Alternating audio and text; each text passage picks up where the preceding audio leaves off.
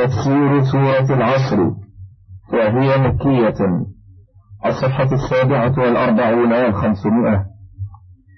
ذكروا أن عمرو بن العاص وفد على مسيلمة الكذاب وذلك بعدما بعث رسول الله صلى الله عليه وسلم وقبل أن يسلم عمرو فقال له مسيلمة ماذا أنزل على صاحبكم في هذه المدة؟ فقال لقد أنزل عليه سورة وجيزة بليغة.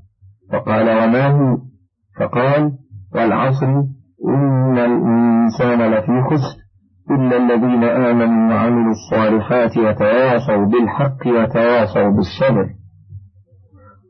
تفكر مسيلمة هنيهة ثم قال وقد أنزل علي مثلها. فقال له عمرو وما هو؟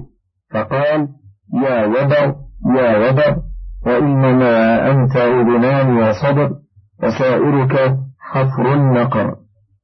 ثم قال كيف ترى يا عمرو؟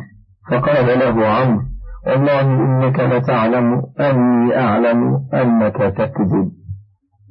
وقد رأيت أبا بكر الخرائطي أسند في كتابه المعروف بمساوي الأخلاق. في الجزء الثاني منه شيئا من هذا أو قريبا منه. والوبر بويبة تشبه الهر. أعظم شيء فيه أذناه وصدره وباقيه جميل فأراد مسلمة أن يركب أن يركب من هذا الهذيان ما يعارض به القرآن.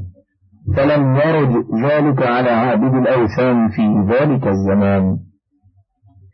وذكر الطبراني من طريق حماد بن سلمة عن ثابت عن عبيد الله بن حفص قال كان الرجلان من أصحاب رسول الله صلى الله عليه وسلم إذا التقيا لم يفترقا إلا على أن يقرأ أحدهما على الآخر سورة العصر إلى آخرها ثم يسلم أحدهما على الآخر. وقال الشافعي رحمه الله لو تدبر الناس هذه السورة لوسعتهم بسم الله الرحمن الرحيم. والعصر إن الإنسان لفي خسر إلا الذين آمنوا وعملوا الصالحات وتواصوا بالحق وتواصوا بالصبر العصر الزمان الذي يقع فيه حركات بني آدم من خير وشر.